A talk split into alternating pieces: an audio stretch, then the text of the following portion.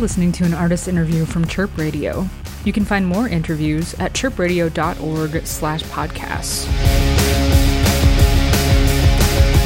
I don't care the time or place. I just want your face on my face. I don't care. Hey, this is DJ Ninja. I'm here with Shannon Candy, who has just put out her uh, debut solo record, So Long. Uh, thank you, Shannon, for talking with us today.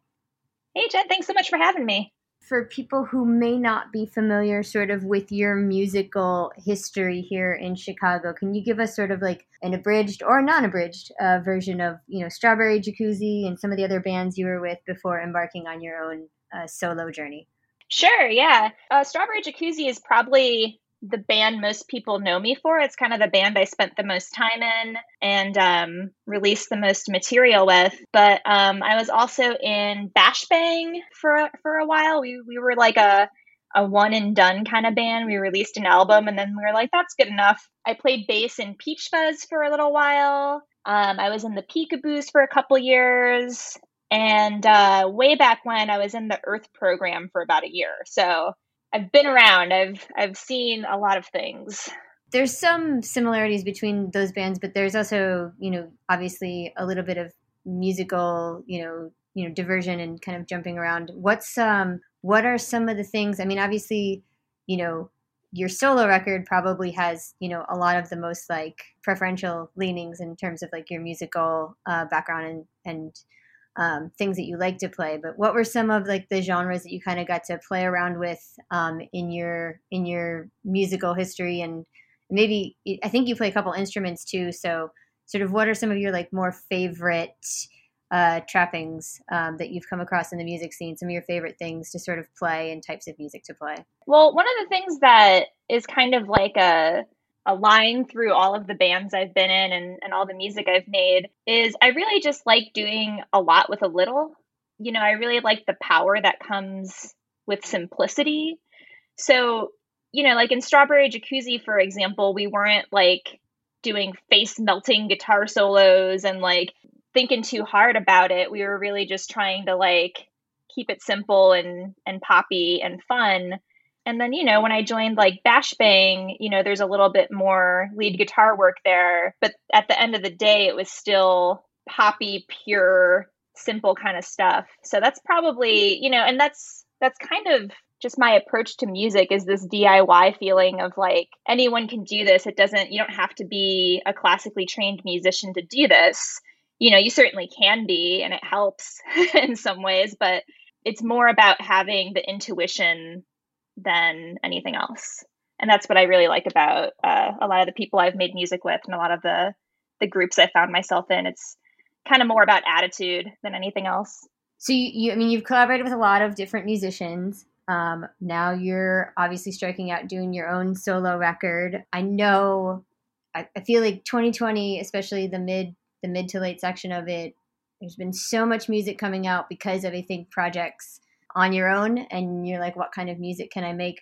So talk a little bit about um, the thinking process that sort of got you to starting this project, and then you know if you had any like sort of learning curve into creating your own music because you've been working with so many other people previously, like what that journey kind of looked like for you. Well, I think I just, you know, like everyone else, I found myself in quarantine with a lot of free time.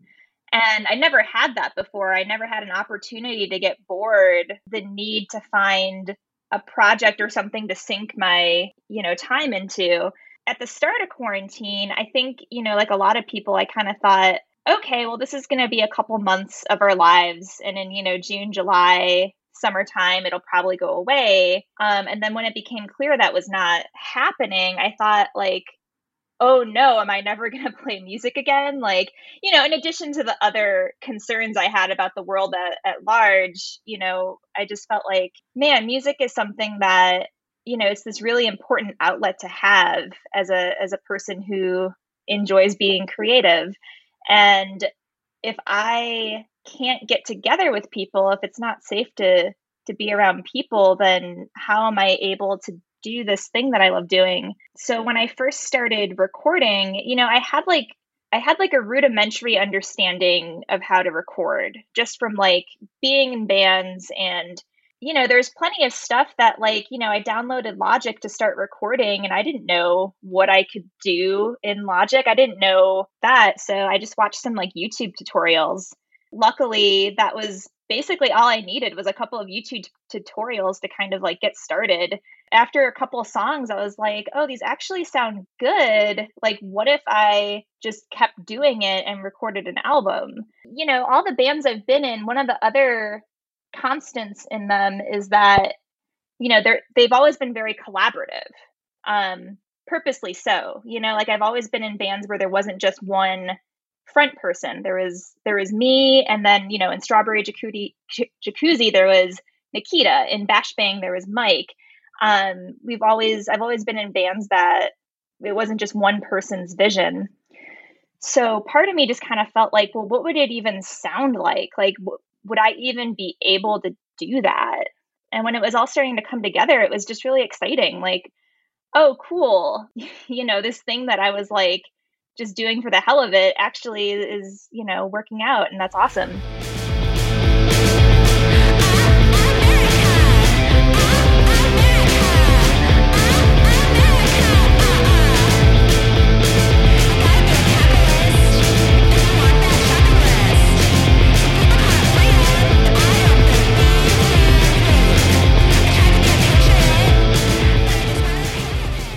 Happened to come out Friday, November 6th, three days after the election. Yeah.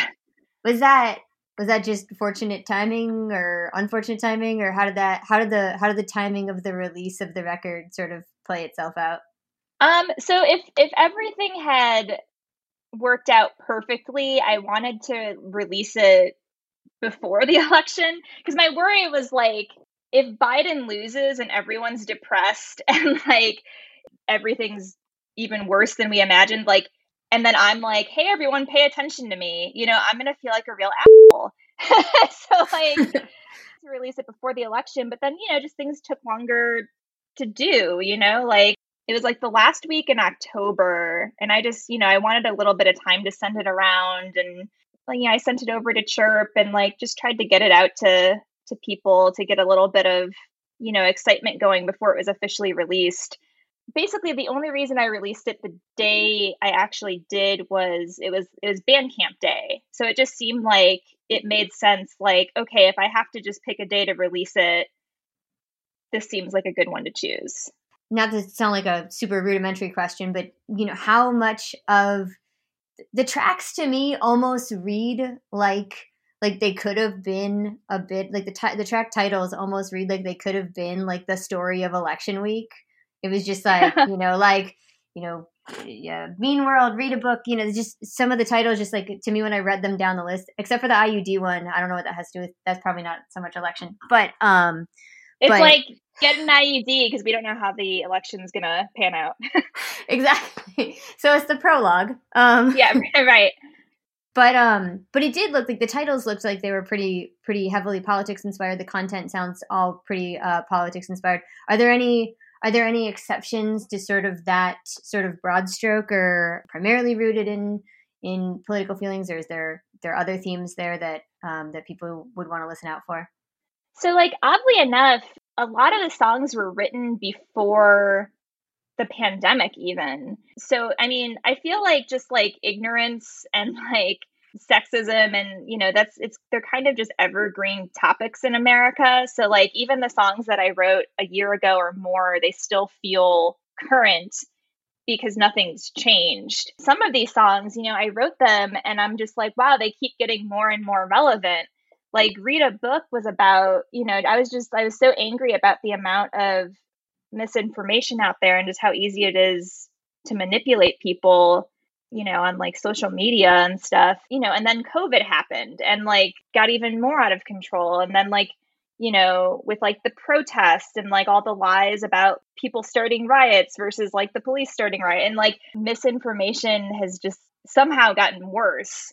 Every time something happened, it felt like something I wrote over a year ago felt even more like, how did it get worse? Like, like it already felt so bad and it just keeps getting worse and I was just like so angry and like just reading so many bad takes and just needing to to put that energy somewhere. it, it kind of worked out where all of it sounded really current, but it's just because I've been really angry for a long time, I guess. I don't know.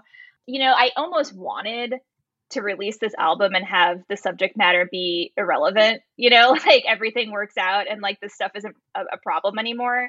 But yeah, so much of it, like upon releasing it, was like, oh, this feels very current. And I'm like, I wrote that a year and a half ago.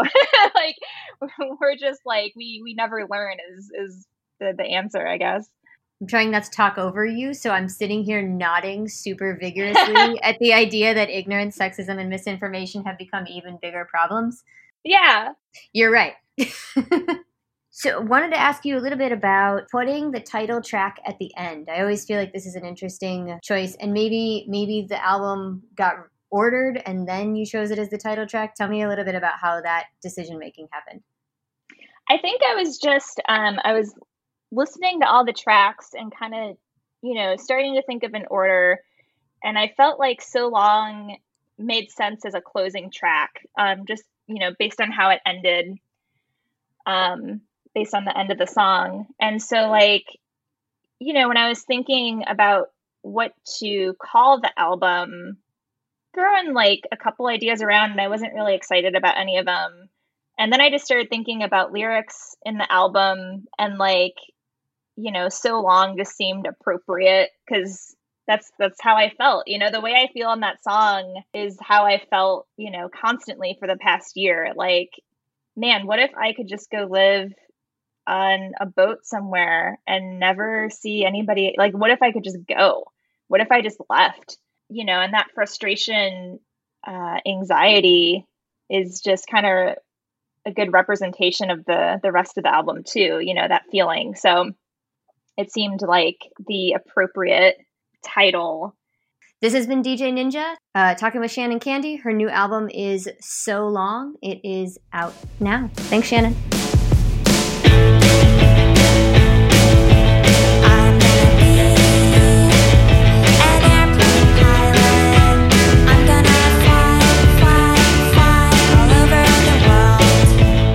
This has been an artist interview from Chirp Radio. You can find this and more interviews at chirpradio.org slash podcasts.